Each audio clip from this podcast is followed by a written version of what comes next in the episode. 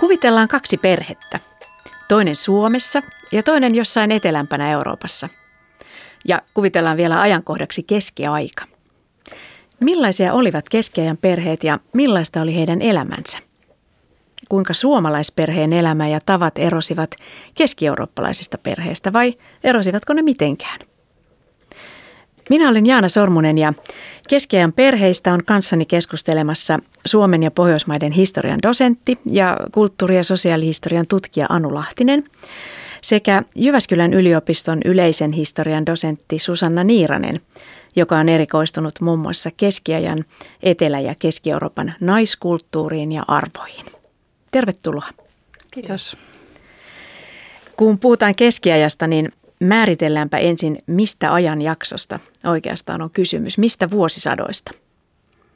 Niin varsinaisestihan keskiajasta voidaan puhua, kun käsitellään aikakautta eh, Rooman valtakunnan hajoamisesta sitten tuonne 1500-luvun alkupuolelle, eli silloin puhutaan näin niin 500-luvulta 1500-luvulle, mutta tässä tapauksessa kun puhutaan ajasta, jolloin Suomikin oli sitten jo omaksunut kristinuskon, eli tavallaan päässyt osaksi tätä eurooppalaista, länsimaista keskiaikaista kulttuuria, niin, niin silloin liikutaan 1200, 1300, 1400-luvulla ja, ja 1500-luvun alussa.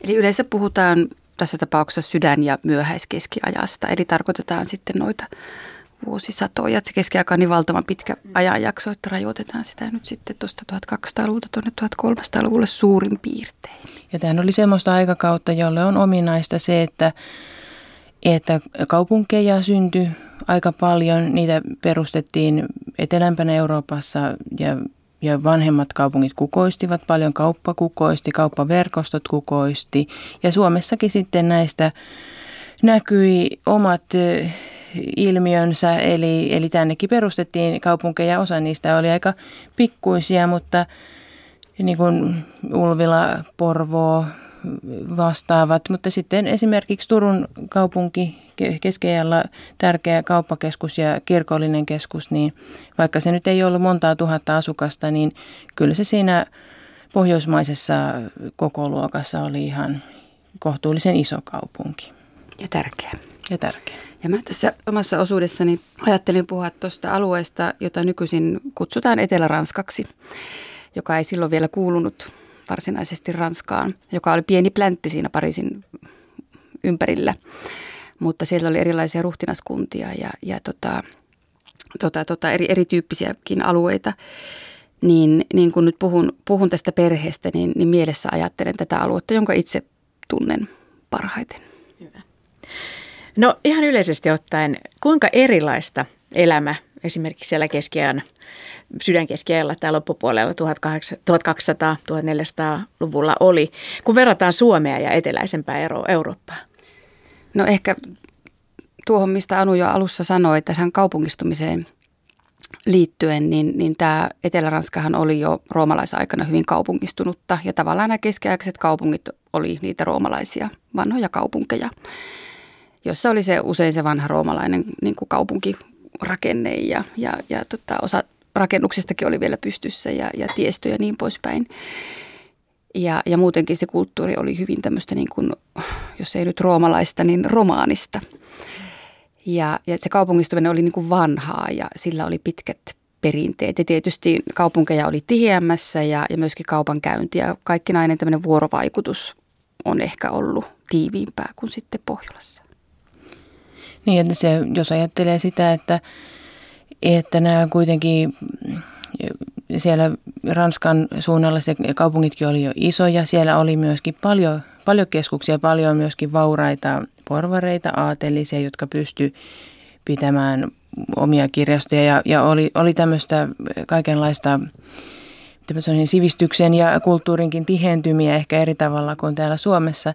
Mutta sitten samalla ikään kuin Suomi oli, oli voisi sanoa, että Suomi oli mukana siinä samassa kehityksessä tai samoissa muutoskuvioissa. Suomi oli vain vähän eri asemassa siinä sitten, että, että samantyyppisiä tai niin kuin ne kauppayhteydet, mitä oli jossakin Ranskassa tai sitten vähän pohjoisempana Belgian Alankomaiden paikkeilla, niin, niin tota, siellä oli kauppiaita, joilla oli yhteyksiä Pohjoismaihin, Ruotsiin, Suomeen, Ruotsin osana.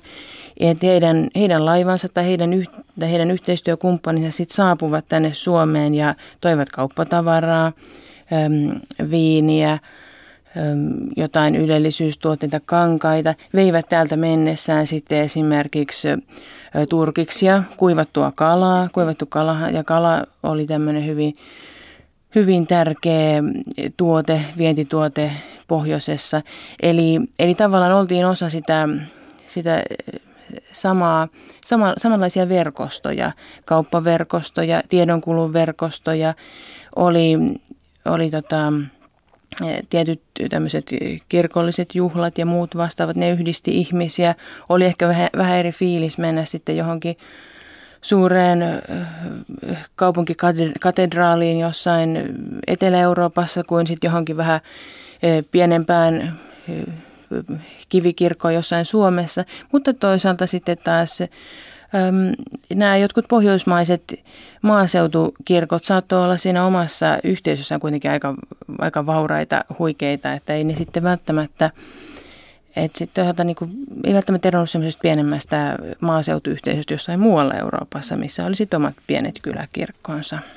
Ja usein Suomesta ja Pohjoismaista puhutaan periferiana, mikä on vähän semmoista, mulle tulee pikkusen semmoinen negatiivinen fiilis aina kun kuulen sen sanan ja, ja joskus se voi pitää paikkansa, mutta sitten on paljon semmoisia asioita, Esimerkiksi just tämä tiedonkulku ja niin kun, joskus on puhuttu keskiajan yhtenäiskulttuurista, kun tarkoitetaan tällaista oppinutta kulttuuria, niin on joskus tutkinut tätä Naantalin yrttikirjaa, mikä on tämmöinen reseptikokoelma, niin siinä on ihan kyllä täsmälleen samat ajatukset ja, ja, ja samantyyppisiä reseptejä, näitä lääketieteellisiä tai lääkinnällisiä reseptejä kuin mitä Keski- ja Etelä-Euroopassakin. Että kyllä ne ideatkin ja, ja monet virtaukset tuli. Ja eikös Turusta ole löydetty niitä kenkiäkin arkeologit, Janne Harjula, joka on, on tota niin, niin ikään kuin todistanut, että, että kyllä sitä muotiakin seurattiin, seurattiin tota niin, niin Turussa, että ei se nyt niin periferiaa se Suomi joka asiassa ollut, niin kuin joskus on haluttu nähdä. Tämä kaupankäynti yhdisti kyllä, Suomen kyllä, ja monet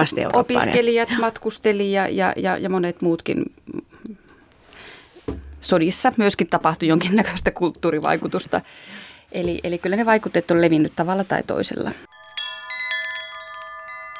No mutta jos me mennään nyt tähän perheeseen, keskiajan perheisiin, ihan konkreettisesti ja puhutaan siitä, että millaista se perheiden elämä oli keskiajalla. Ensinnäkin, kuinka perhe syntyi keskiajalla? Mentiinkö silloin ensin kihloihin ja sitten naimisiin ja sitten saatiin lapsia ja, vai, vai kuinka se parisuhde ja perhe syntyi? Niin, siinä tietysti, mitä sanoisin, parisuhteen muodostamisena on perheen perustaminen tai perheen, tai tämä on tämä vanha litania, mitä edelleen taidetaan sanoa jossain vihkikaavassa, että avioliiton tarkoituksena on perheen perustaminen. Tai sanotaan näin, että, että mm, oletusarvo oli usein se, että, että, että ihminen jossakin ikävaiheessa solmii mm, pysyvän mm, suhteen, avioliiton ja, ja että sitten siinä syntyy lapsia, jotka sitten jatkaa, jatkaa eteenpäin, eteenpäin tätä sukulinjaa tai, tai hoitaa tilaa tai hoitaa kauppahuonetta tai miten, miten kulloinkin. Mutta siinä oli sitten tietysti vähän niin kuin erilaisia, äm, erilaisia asioita, jotka siihen vaikutti, että yhtäältä, yhtäältä oli niin kuin tämmöiset henkilöiden, ihmisten omat ja perheen omat taloudelliset toiveet ja tunnetoiveet, että saisi jonkun saisi rinnalleen jonkun ihmisen, joka toisi turvaa ja jonka kanssa olisi, olisi hyvä olla ja, ja joka olisi sitten niin kuin asemaltaan sopiva, koska tässähän tietysti tämä, se sääty se synty, syntymässä saatu asema oli aivan, aivan tota ratkaiseva, että ketä saattoi toivoakaan puolisokseen. Ja, Näin myös Suomessa. Niin, niin kyllä, kyllä että se, siinä oli, tota, oli, oli kuitenkin niin kuin, tietyt tämmöiset, yhteiskunta oli eri, eriarvoi, eriarvoinen sillä tavalla, että, ja pidettiin myöskin ihanteena sitä, että, että ihmiset kuuluu eri yhteiskuntaryhmiin. On, että ne on ne, jotka taistelee ja, ja, ja käyttää valtaa ja on ne, jotka sitten rukoilee, eli kirkonmiehet ja, ja myöskin, myöskin nunnat ja, ja hoitaa hengellisiä asioita ja sitten on nämä ne, jotka tekee töitä pellolla. Ja, ja tota, mutta sitten katolinen kirkko, nyt me puhutaan joka tapauksessa ajasta, jolloin katolinen kirkko ja sen opit oli tärkeitä, niin se edellytti nimenomaan sitä, että, että avioliitto on vihitty ja elinikäinen liitto miehen ja naisen välillä ja että lapset syntyy sitten siinä avioliitossa. Ja avioliiton öm, ulkopuolella syntyneet lapset tai parisuhde, joka ei ollut laillinen kirkon näkökulmasta, niin se, sitä kirkko piti ongelmana.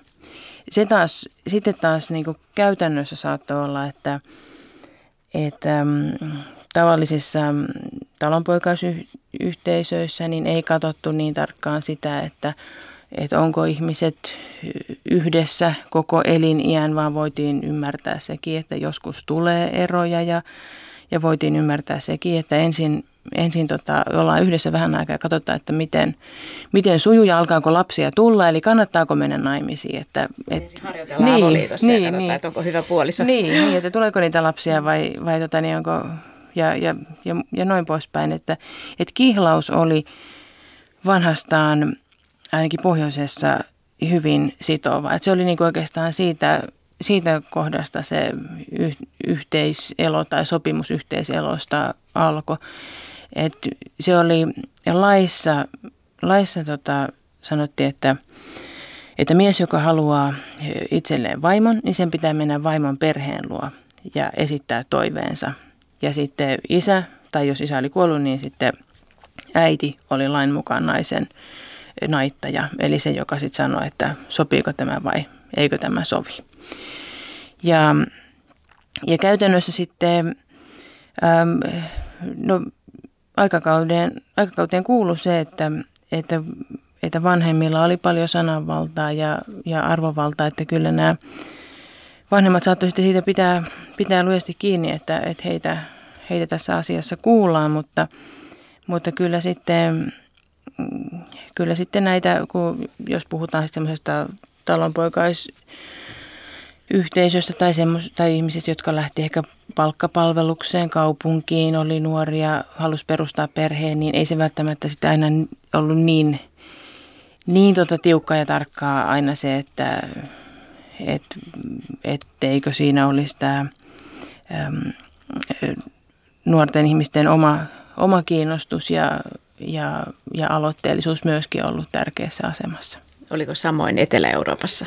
No kyllä hyvin tutulta kuulostaa, mutta tämähän on aika tämmöinen monimutkainen kehityskulku tässä koko niin kuin avioliittokäytäntöjen historiassa, jos ajatellaan pelkästään Eurooppaa saate sitten muualla. Mutta tota, kirkkohan tätä niin kuin ryhtyy ikään kuin vaatimaan tämmöistä säätelyä, että, että pitäisi tulla tämmöinen kirkollinen vihkiminen, kun aikaisemmin se oli tapahtunut jonkinlaisin suullisin sopimuksin tai enemmän käytännön järjestelyyn. Ja, ja tota, tuolla Etelä-Euroopassa niin aateli kovasti sitten vastustaakin, koska se tavallaan kaventaa heidän niin itsemääräämisoikeuttaan, että, että usein ehkä oli tämmöisiä rinnakkaisia suhteita ja ehkä vähän epäsäätyisiäkin ja, ja, ja näin, niin, niin sitä vastaan niin kuin hiljaisesti ja ehkä vähän äänekkäämminkin välillä protestoitiin. Mutta sitten Tähän myöskin tulee tämmöinen tietynlainen niin konsensusvaatimus, mikä tarkoittaa sitä, että, että avioparin piti olla molempien suostuvainen tähän sopimukseen mikä, mikä tota, niin, niin aiheutti sitten monenlaisia juttuja. Että tavallaan se rakkaus ei ollut tietenkään se ensimmäinen asia, mutta sitäkin oli, usein sanotaan, että, että keskialla, että avioliitot oli tämmöisiä järjestettyjä, ne oli vain taloudellisia mm, sopimuksia. Ja näin usein olikin, mutta tota, kyllä näitä tämmöisiä niin kuin hyvin voimakka, usein puhuttiinkin tämmöistä aviollisesta kiintymyksestä, mikä oli riittävä. Ei tarvinnut olla mitään niin kuin hurjaa romanttista rakkautta, mutta sitäkin oli ja, ja on joitakin kuvauksia lukenut kerta kaikkiaan, ne aviopuolisot oli valtavan rakastuneet ja nimenomaan käyttävät sanaa rakkaus eikä kiintymys. Ja myöskin niin täällä Etelä-Ranskassa on löytynyt semmoisia tapauksia, että pappi on käynyt tarkistamassa, että onko näiden tulevien puolisoiden välillä ollut rakkautta. Si est amor inter illos. Eli siinäkin käytetään tämä sana rakkaus. Eli sekään sekin on ehkä vähän sellainen myytti, että ikään kuin ihmiset olisivat jotenkin tunteettomampia. Totta kai avioliittoon suhtauduttiin eri tavalla kuin nykyisin. Että siinä oli, oli just näitä taloudellisia ja sukujen välisiä asioita ja just tämä säätyjen välisyys oli, oli suositeltavaa. Mutta enkä mä sano, että sitä rakkautta aina oli päinvastoin. Hyvin paljon esiintyy kuvauksia riidoista ja, ja, ja myöskin niin kuin ylemmillä yhteiskuntaryhmillä oli mahdollisuus erota. Et kuninkaallisista tiedetään näitä eroja paljonkin. Paavilta sitten haettiin sitä avioliiton mitätöimistä. Erinäisin sukulaisuusperuste oli ja yleensähän yksi peruste oli myöskin se, että ei, ei oltu lähisukulaisia. Että ei ollut ikään kuin perimysoikeutta. Se, se oli ehkä se käytännön rajaus, että, että haettiin niin kuin sen oman sukuyhteisön ulkopuolelta, mikäli mahdollista. Ja niin kuin Etelä-Euroopassa tämä porukka oli enemmän, niin se yleensä oli – oli mahdollista. Ja tietysti kun tässä oli tämä katolilaisuus, niin avioero oli kiellettyä jo silloin. Kun... No periaatteessa, mutta kyllä se niin kuin tiedetään, että, että semmoisiakin tapauksia oli, että niin kuin Anukin kertoi, että ero tuli. Ja, ja ne hoidettiin sitten, että jos ei Paavin suostumuksella, niin sitten muilla, muilla keinoilla. Että kyllä, kyllä ihmisillä oli, oli silloinkin keinoja. Sitten just, jos haluttiin purkaa näitä liittoja, niin sitten sit oli erilaisia tapoja, että että et saatettiin verrata siihen, että tyttö on nuori ja ymmärtämätön, ei ymmärtänyt mitä sanoi, kun sanoo tahdon. Tai voitiin sitten väittää, että ei, joo, että okei, no ne vahingossa sanoi tahdon, mutta ei ne mennyt sänkyyn. Tai jos ne meni sänkyyn, niin siellä ei tapahtunut mitään. Että, että näitä sitten voitiin säätää, mutta siinäkin oli niinku eroja, että mä olen ymmärtänyt, että maalaisyhteisössä voitiin sitten todeta, että että no ei tässä nyt tule mitään, mutta sitten, sitten, tota, niin, ja sitten jos mies maksoi tietyn rahan, rahan tälle naiselle ja samalla ikään kuin, ikään kuin tunnusti sen, että nämä lapset, jotka on syntyneet mahdollisesti on, on hänen ja, ja, niistä, ja ne on niin syntynyt sillä kunniallisessa kahden hengen y, yhteiselossa eikä mitenkään sillä satunnaisissa suhteissa, niin, niin ei se ollut nyt sitten välttämättä mitenkään mitenkään sillä niin iso juttu. Ja sitten taas, jos ajattelee varsinkin näitä pohjoisia jotain aatelisia ja, ja tämmöisiä perheitä, joilla sitten nämä perin, perimyskysymykset oli isoja, että jos nyt erotaan, niin kuka, kuka perii omaisuuden.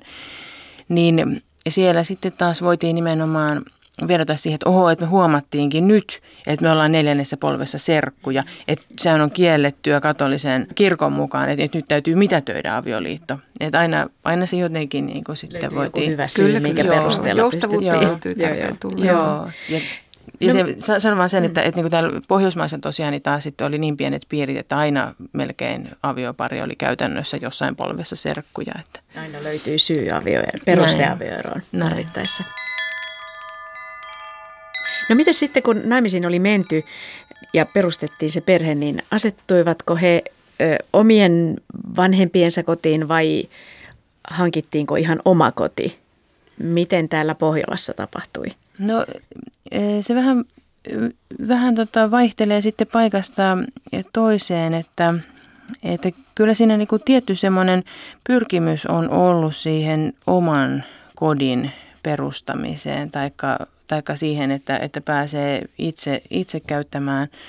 Se, puhutaan emäntä- ja isäntävallasta, että sitten että aviopari muodostaa semmoisen mm, itsenäisen kaksikon, joka hallitsee sitten omaa taloutta, omaa maatilaa, omaa kauppahuonetta, omaa kartanoa, omaa pikkurusta mäkitupaa.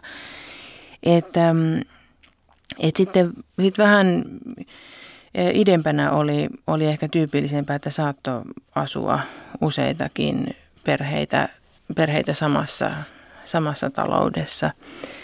Ja ja siinä oli sitten myöskin tämä asia, että jos, halus, jos perusti ihan oman kodin, niin silloin piti olla myös jonkun verran sitä vaurautta kertyneenä, että piti, piti olla sitten vähän, vähän kerättynä pääomaa tai, tai hankittuna joku semmoinen tehtävä ja asema, jossa pystyi pysty sitten elä, elättämään perhettä. Tämä nyt koskee lähinnä tämä nyt ennen kaikkea miestä. Että, et, ja ehkä se näkyy sitten näissä kaupunkien käsityöläiskauppiassuhteissa sillä tavalla, että, että tota, et, et mies saattoi päästä kauppiaksi tai käsityöläisen asemaan sillä tavalla, että hän meni naimisiin kauppiaan tai käsityöläisen lesken tai tyttären kanssa. Ja, si, ja sitä kautta esimerkiksi saisit sen oman talouden ja oman, oman aseman.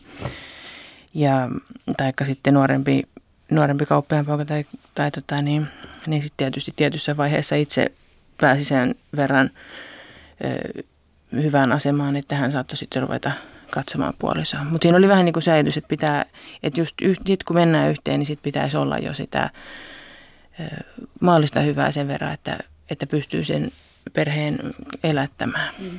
Oliko samalla lailla Etelä-Euroopassa, Susanna? Kyllä, perusperiaate oli, oli sama, että naimattomat asuvat usein toisten nurkissa tai yleensä aina toisten nurkissa. Ei ollut mitään tämmöisiä sinkkutalouksia. Ja, ja tota, silloin omien vanhempien tai oman suvun luona usein vai? sukulaisten Joo. luona useimmiten. Ja, ja, tota, niin, niin, ja ihan niin kuin Anukin sanoi, niin, niin avioparilla oli pyrkimys omaan talouteen. Että, että usein pääsääntö oli se, että, että yhdessä tämmöisessä kotitaloudessa oli yksi aviopari, mutta käytännössä siinäkin oli, oli liukuvuutta. Että et, et, et käytännöt vaihtelee. Tosiaan riippuu, riippuu tietysti tämän perheen varallisuudesta hyvin paljon, että, että pystykö sen oman kodin ikään kuin perustamaan tai, tai siihen omaan kotiin muuttamaan tai miten se sitten järjesteltiinkään. Ja Anu mainitsikin, että yleensä mies oli se, millä, kenellä piti olla sitä varallisuutta. Joo. Oliko mies perheen pää, ehdoton Joo. pää? Tässä on ehkä vähän sitten toisen tyyppistä, jos mä ajattelen tuota Etelä-Eurooppaa. Siellä oli semmoista pyrkimystä, että miehet pyrki naimaan ylöspäin. Eli mm, hankkimaan sellaisen morsiaman, joka oli paremmassa sosiaalisessa asemassa kuin itse sillä tavalla ikään kuin kiipeämään siinä sosiaalisessa asteikossa ylöspäin. Mikä taas tietysti aiheuttaa sen, että naisilla saattaa pikkusen se asemasta tippua. Ja, ja varsinkin ehkä siinä niin kuin ihan sydänkeskellä 1100-1200-luvulla, kun nämä säädyt alkaa muotoutua ja ikään kuin aateli alkaa mennä kiinni ja, ja, ja, ja ritaristo sulautuu pikkuhiljaa siihen aateliin, niin, niin tämmöistä pyrkimystä esiintyy. Eli, sitä, sitä eli naisellakin mitenkään oudosti, että, että mies kiipeä ei, reittä pitkin. Se, se riippuu paljon siitä yhteisön niin kuin koostumuksesta, että kuinka paljon siinä oli naisia ja miehiä, että kummalla oli ikään kuin valinnanvaraa enemmän ja, ja kuinka paljon on ollut sotia ja sairauksia, että nehän kaikki vaikuttaa. Että mä näin jonkun tämmöisen lähteen, missä se suhde oli suurin piirtein semmoinen, tämä nyt on vaan yksi, mutta ehkä antaa jotain osviittaa, että Tämä oli yksi tämmöinen niin kuin vasalliluettelo, eli tota, muistaakseni miehiä oli jotain 130 ja naisia oli oli 155, eli tota niin, niin se antaa jotain osvittaa tästä yhteisöstä, että tavallaan siinä on ollut niitä ylijäämänaisia sitten, siis naimaikäisiä naisia tarkoitan, e, jotka sitten on usein menneet palvelijoiksi tai menneet luostariin tai, tai eläneet sitten toisten, toisten tota, kotona ja, ja heille on sitten annettu erilaisia tehtäviä.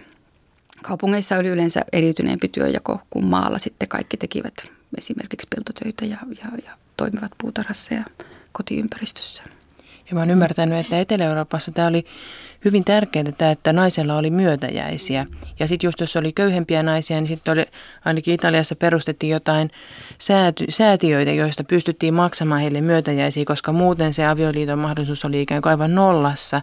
Sitten taas tota, pohjois... Myös, myös tavallisen kansan joukossa. Kyllä, joo, että et näin mä oon ainakin itse, itse ymmärtänyt sen verran. Monte delle Dotti niin. oli Firenzessä niin. tämmöinen säätiö, joka, joka auttoi niin kuin perheitä ja, ja varsinkin tyttäriä joo. sitten avioliiton joo. järjestämisessä. Joo, et, eli myötäjästä, eli se, mitä, se rahasumma tai muu omaisuus, mitä nainen toi mukana, se oli, hirveän, se oli siinä tärkeä. Sitten taas eh, Pohjoismaissa oli aika tärkeä päinvastainen kuvio, eli se, että mitä mies antaa vaimolle lesken eläkkeeksi. Sitä kutsuttiin huomenlahjaksi. Ja eli, eli silloin, kun näitä on erinäisiäkin kirjeitä, mitä mäkin olen lukenut, missä, missä tota, nuori mies menee kosimaan tai menee niin kuin ilmoittaa, että hän haluaisi mennä neidon kanssa naimisiin ja sitten tyt, neidon isä kysyy, että no, että mitä sä annat huomenlahjaksi. Eli siinä niin kuin katsottiin sitä, että mitä se mies pystyy nyt sitten tässä, tässä tarjoamaan. Ja huomenlahja nyt sitten se moni niin kuin alemmassa säädössä, että se on tietty summa rahaa tai tietty määrä viljaa, joka, jolla nainen selviää ainakin muutaman vuoden, jos hän jää leskeksi. Tai ainakin pientä tukea siihen. Jos mies kuolee, sitten taas aatelisissa piireissä se saattoi olla niin kuin hyvin tärkeä kartano, joku aivan keskeinen kartano, joka siirtyikin sitten tälle vaimolle. Et, et, nämä on niin kuin vähän, vähän tämmöisiä tiettyjä eroavuuksia. Me en tiedä, oliko se käytännössä sit niitä niin kuin erosko se miten ratkaisevasti aina, mutta et, et se on niin minusta jännittävää, että tässä tämä, ainakin tämä naisten myötäjäisten merkitys etelässä ja sitten se, että miten mies turvaa naista pohjoisessa. Mutta tavallaan molemmissa se naisen asema pyrittiin jollakin tavalla turvaamaan, mm. jos se oli mahdollista. Joo. Ja tämä on mielenkiintoinen tämä myötäjäiskehitys, koska ennen kuin niistä myötäjistä tulee tärkeitä, niin ainakin tuolla eteläisen, nykyisen eteläisen Ranskan alueella myöskin naiset pysty perimään omaisuutta yhtä lailla miesten kanssa. Tässäkin käytännöt vaihteli, että tämä ei ollut ollenkaan aina näin käytännössä, mutta periaatteessa heillä oli niin kuin yhtäläinen perimysoikeus, mikä aiheutti sen, että tilat pirstoutu valtavasti. Niistä tuli sitten valtavan pieniä, eikä ne loppujen lopuksi elättänyt ketään. Että se ei ollut pelkästään hyvä asia. Ja, ja se oli myöskin yksi syy siihen, että sitten enenevässä määrin siirryttyy näihin myötäjäisiin. Mutta se vaikutti sitten naisen asemaan myöskin huonontavasti, koska tytöistä tuli vähän taakkoja, varsinkin jos niitä syntyi monta niin, niin vanhemmat heti ajattelivat, että voi ei, että rahassa tämä tarkoittaa sitä ja sitä.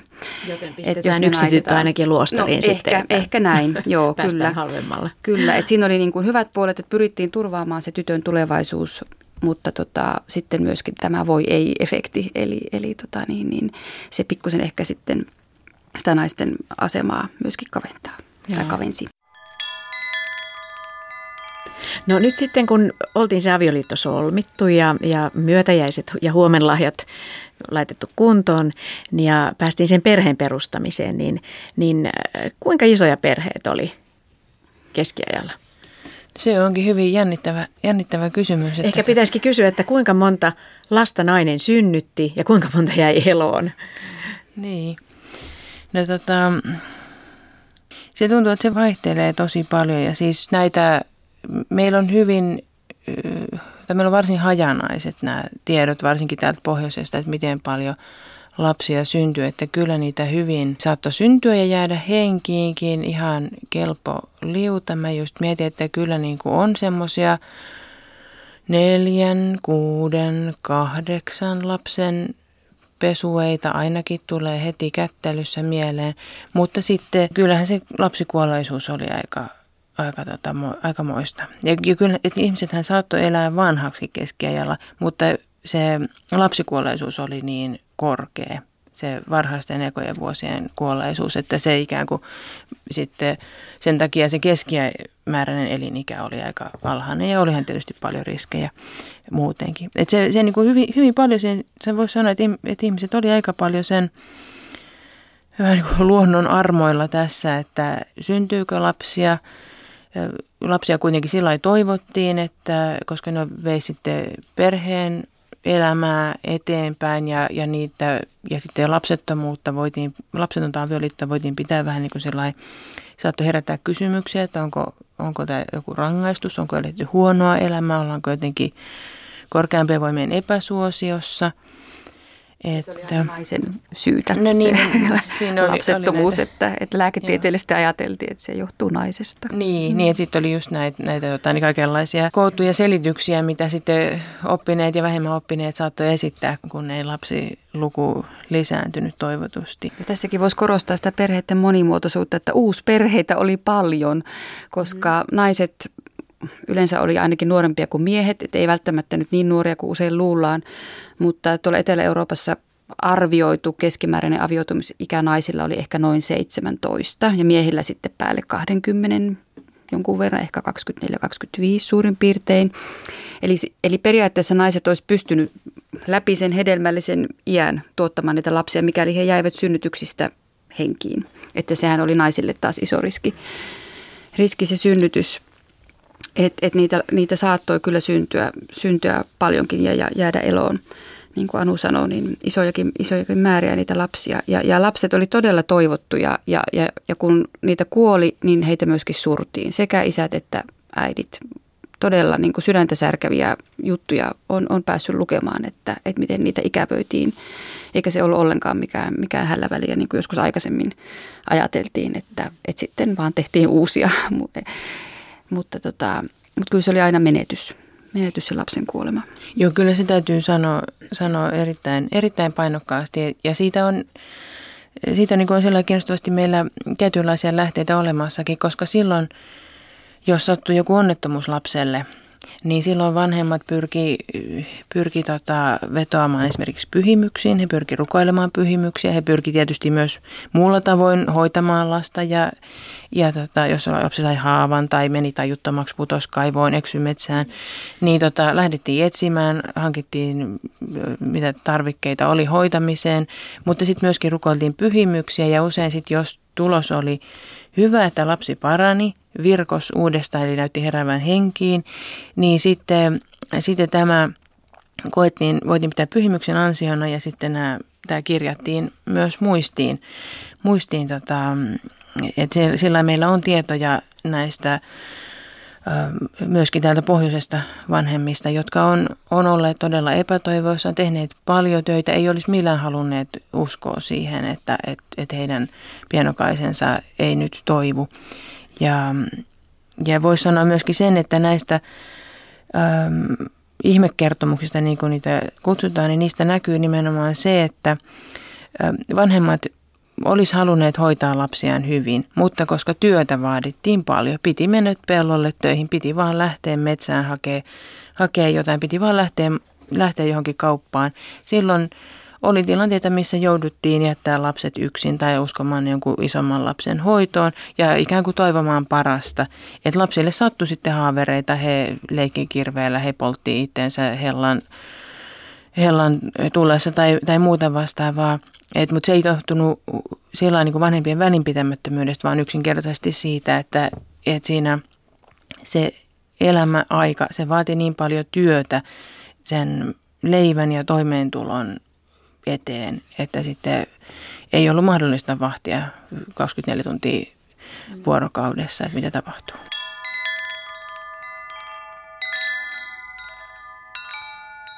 Mainitsit, että leikkiessä saattoi kirveellä sattua vahinko. Minkälaisia, ehtikö ne lapset leikkimään muuta kuin kirveillä? Oliko, oliko heillä leikkiaikaa silloin? Oli, oli. Paljon, paljon tunnetaan lauluja, mitä on ehkä lapsillekin rallateltu. Sitten arkeologisista kaivauksista on löytynyt leluja, nukkeja, hevosia, mitä, mitä nykyäänkin. Palloja, Lapset leikki palloja, hyrriä, kyllä erilaisia noppapelejä ja tämmöisiä niin kuin lautapelityyppisiä. Ja, ja sitten mitä, mitä tota, kuvallisista lähteistä on tutkittu, niin kyllä sielläkin lapset näyttävät leikkivän ja iloitsevan. Esimerkiksi jos sataa lunta, niin ne riemuitsee heittelee lumipalloja. Ja näitä talvi, talvimaisemia on, on huomattavasti vähemmän kuin kesää, mutta kyllä niitä harvoja mitä on, niin, niin tota, se lasten riemu näistä ulkoleikeistä, niin, niin kyllä välittyy ihan käsin kosketeltavasti. Mutta tietenkin kun vanhempien kanssa se leikkiminen on varmaan ollut paljon vähäisempää kuin, kuin nykyään, mutta kyllä lapsia myöskin jo varhain ruvettiin koulimaan niin kuin yhteiskunnan kelpojäseniksi, että, että ehkä varsinkin, varsinkin ylemmissä sosiaaliryhmissä niin, niin yritettiin tämmöisiä perustaitoja opettaa kotona, ehkä vähän lukemista, laskemista, mm, tämmöisiä käytännön taitoja, sitten tietenkin uskon oppia. Oletko lapset koulua myös vai oppiko he näitä kotona? No nämä perustaidot annettiin kotona ja, ja sitten tästä sosiaalista asemasta riippuen myöskin siitä, että oliko koulu lähellä. Jos oli esimerkiksi joku luostarikoulu, niin sinne sitten saatettiin laittaa varsinkin ylempien sosiaaliryhmien lapsia. Mutta se oli usein äitien tehtävä ja erityisesti kuvallisesta aineistosta on löydetty paljon viime aikoina sellaisia kuvia, missä äidit opettaa lapsiaan lukemaan. Se, miten hyvin nämä lapset sitten luki, me ei tiedetä, että oliko heillä täydellinen lukutaito vai pystyvätkö pikkusen auttavasti lukemaan, mutta sitä lukutaitoakin tarvittiin. Ja viimeaikaisten tutkimusten perusteella se oli ehkä yleisempää, mitä, mitä tähän asti on ajateltu. Koska esimerkiksi ihan tämmöisessä tilanhoidossa on jouduttu palkkaamaan palvelijoita ja heille maksettu palkkaa ja on tilattu erilaisia tarvikkeita ja ruokaa, tavaroita ja, ja vaatteita ja, ja, ja mitä ikinä tarvikkeita nyt on joka päivässä elämässä tarvittukaan. Osa ulkomailta asti, niin jonkinnäköistä luku- ja laskutaitoa on tarvittu. Miten suomalaislapset, Anu, Osa, osasivatko suomalaiset äidit, mökin muorit siellä, niin lukea niin paljon, että opettivat lapsiaan? No se on voinut kyllä olla vähän, vähän heikompaa, että, että siis vähän samoja asioita on kyllä nykyään myös täällä pohjoisen osalta mietitty, että ehkä on aliarvioitu sitä, että mikä on voinut olla joku pitäjän kirkon papin rooli. Et on, on ihan mahdollista, että, että on, on ollut jonkun verran tämmöistä taitojen opetusta, opetusta esimerkiksi pitäjän kirkon yhteydessä tai jossakin kotona tai jossakin sitten kyläyhteisössä, kun on tiedetty, että on joku henkilö, joka osaa, niin se voi sitten vähän opastaa muitakin tai lapsia. Mutta tässä kohdassa ehkä tulee sitten nämä etäisyydet vähän vastaan. Et jos ajattelee sitä, että nämä oli niin käsittämättömän pitkiä nämä taipaleet täällä Suomessa. Että kun jo muutaman lähimpien kylien välillä saattoi olla 15 kilometriä, 20 kilometriä, 30 kilometriä. Ja, ja kun asukkaita oli sitten kylissä parikymmentä, muutamaa sata, ja kirkko oli jossakin ehkä 50 kilometrin päässä, niin silloin, silloin niin ei vaan ollut oikein helppoa heittämällä mennä. Et mä oon ymmärtänyt, että esimerkiksi Tanskassa tilanne oli aika toinen, se, kun ajattelee Tanskaa maantieteellisesti, se on pieni sillä rajallinen alue, siellä oli tiheessä kyliä ja, ja pieniä kaupunkeja, niin siellä mun ymmärryksen mukaan tämmöinen kylä- ja kaupunkikoulujärjestelmä tavoitti paljon varhaisemmin lapsia. Et kyllähän sitten tietysti Suomessakin, jos ajatellaan jotain, just vaikka Turkua tai jotain vastaavaa paikkaa, niin, niin kyllä siellä sama juttu on ollut, että, että onhan näissä, jos ajattelee kaupankäyntiä, käsityöläisperhettä, että kyllähän siinä täytyy olla se laskutaito ja jonkunlainen kirjanpitokyky, että pysyy kärryillä siitä, mitä on, mitä on tehty, mitä on sovittu, mitä on tilattu, mitä on toimitettu. Silloin tota, on ihan mahdollista, että siinä on äiti tai joku toinen perheen taloudessa oleva aikuinen opastanut lapsia, poikia ja miksei tyttöjäkin. Et myöhemmiltä aikakausilta näkyy semmoinen aika toistuva kuvio, että paremmissa perheissä tai vähänkin paremmin toimeen tulevissa, niin voi olla, että pistetään yksi lapsi kouluun. Ja vo, tai voi olla, että panostetaan vanhimman lapsen kotiopetukseen ja sitten muut lapset siinä vähän niin kuin siivellä kuulee vähän siitä, taikka sitten ehkä voi olla, että isompi lapsi sitten taas opettaa. Mutta oppineisuutta arvostettiin kaiken kaikkiaan, että se oli jotakin tavoiteltavaa, vaikka sillä, siihen ei ollut kaikilla mahdollisuutta, ja, ja, ja, mutta vaikka sitä sai vähänkin, niin sitä mielellään tuotiin esiin. Milloin sitten loppui lapsuus?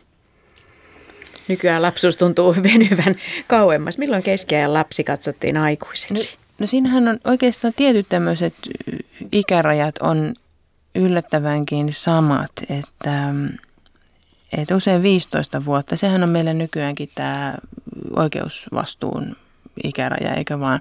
Ja saa naimaluvan. Niin, niin ja, joo, että katsotaan, että, niin, niin, että katsotaan, että on jollakin tavalla vastuullinen teoistaan, niin, niin suurin piirtein siinä 15 vuoden kieppeillä se monissa, monissa asioissa liikkuu silloinkin. Et on kyllä totta, että, että keskeisessä laissa ajat, oli niin jo että et vähän muutama vuotta nuorempanakin voisi jo mennä naimisiin, mutta, mutta sitten jotenkin niin kuin se 15 vuotta oli semmoinen, että siinä ajateltiin, että siinä alkaa just tämä oikeusvastuun raja. Ajateltiin, että siinä paikkeilla nuori poika on sen verran vahva, että hän jaksaa jännittää jousen, eli hän jaksaa osallistua metsästykseen tai taisteluun tai tehdä päivätöitä linnassa. Ja, ja sitten näissä ja sitten on jotain tämmöisiä vähän teoreettisempia oppeja lapsen kasvamisesta, niin niissä on vähän, vähän sitä samaa, että se seitsemänteen ikävuoteen asti on ehkä vähän niin kuin semmoista erityisen lapsellista ja, ja sitten siitä eteenpäin voi alkaa tehdä ja oppia vähän paremmin asioita ja sitten siellä jossain 14-15 vuoden paikkeilla aletaan vähän odottaa, että osoittaa jotain, jotain ymmärrystä. niin. Joo. Vai mitä Susanna sanoo? Kyllä kuulostaa sekin tutulta. Ja, ja muistaakseni kanonisessa oikeudessa ikäraja oli 14, mikä tytöille suositeltiin niin kuin avioliittoon sopivaksi. Ja, ja tota, siinä sitten on vedottu ihan tämmöisiin niin kuin biologisiinkin, että, että siinä vaiheessa yleensä kuukautiset on alkanut. Sekin tietysti riippuu paljon ravinnosta, mitä sai ja, ja tästä sosiaaliryhmästä. Mutta usein niin kuin työtä tekeville sosiaaliryhmille se tytönkin työpanos oli tärkeämpi. Että heitä pidettiin siellä kotona pidempään, kun sitten näiden varakkaiden perheiden tyttäret naitettiin aikaisemmin. Että tämmöinen niin kuin karkea ero riippui siitä sosiaaliryhmästä. Mutta just satuin lukemaan tässä vähän aikaa sitten sellaista laulua, ei tiedetä sen kirjoittajaa, mutta se on kirjoitettu tämmöisen nuoren tytön suuhun, joka hän kertoo, että hän on 15-vuotias ja hänet on pantu luostariin.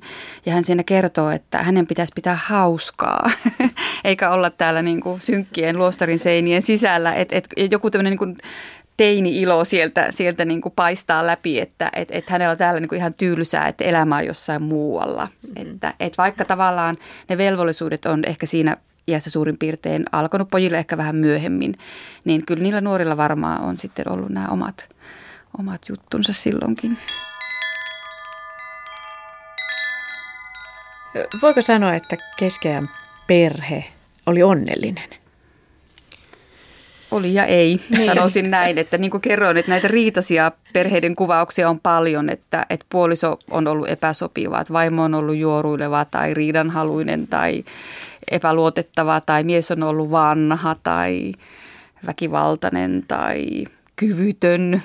Ne on usein tämmöisiä valituksen aiheita tai muuten vaan epä, epäsopivia toisilleen ja, ja, ja myöskin sitten helposti syntyi jännitteitä isien ja poikien välille ja usein äiti toimi siinä sitten jonkinlaisena välittäjänä jo ikänsäkin puolesta, koska äiti usein oli nuorempi ikään kuin niitä lapsia lähempänä ja isä sitten saattoi olla tämmöinen etäisempi hahmo. En sitä sano, että aina olisi näin ollut. Isätkin saattoi olla hyvinkin tämmöisiä hoivaavia joissakin perheissä. Mutta se, se niin kuin nykyisinkin niin vaihtelee perheittäin aika, mutta onnellisiakin perheitä varmasti. Tyytyväisiä elämänsä.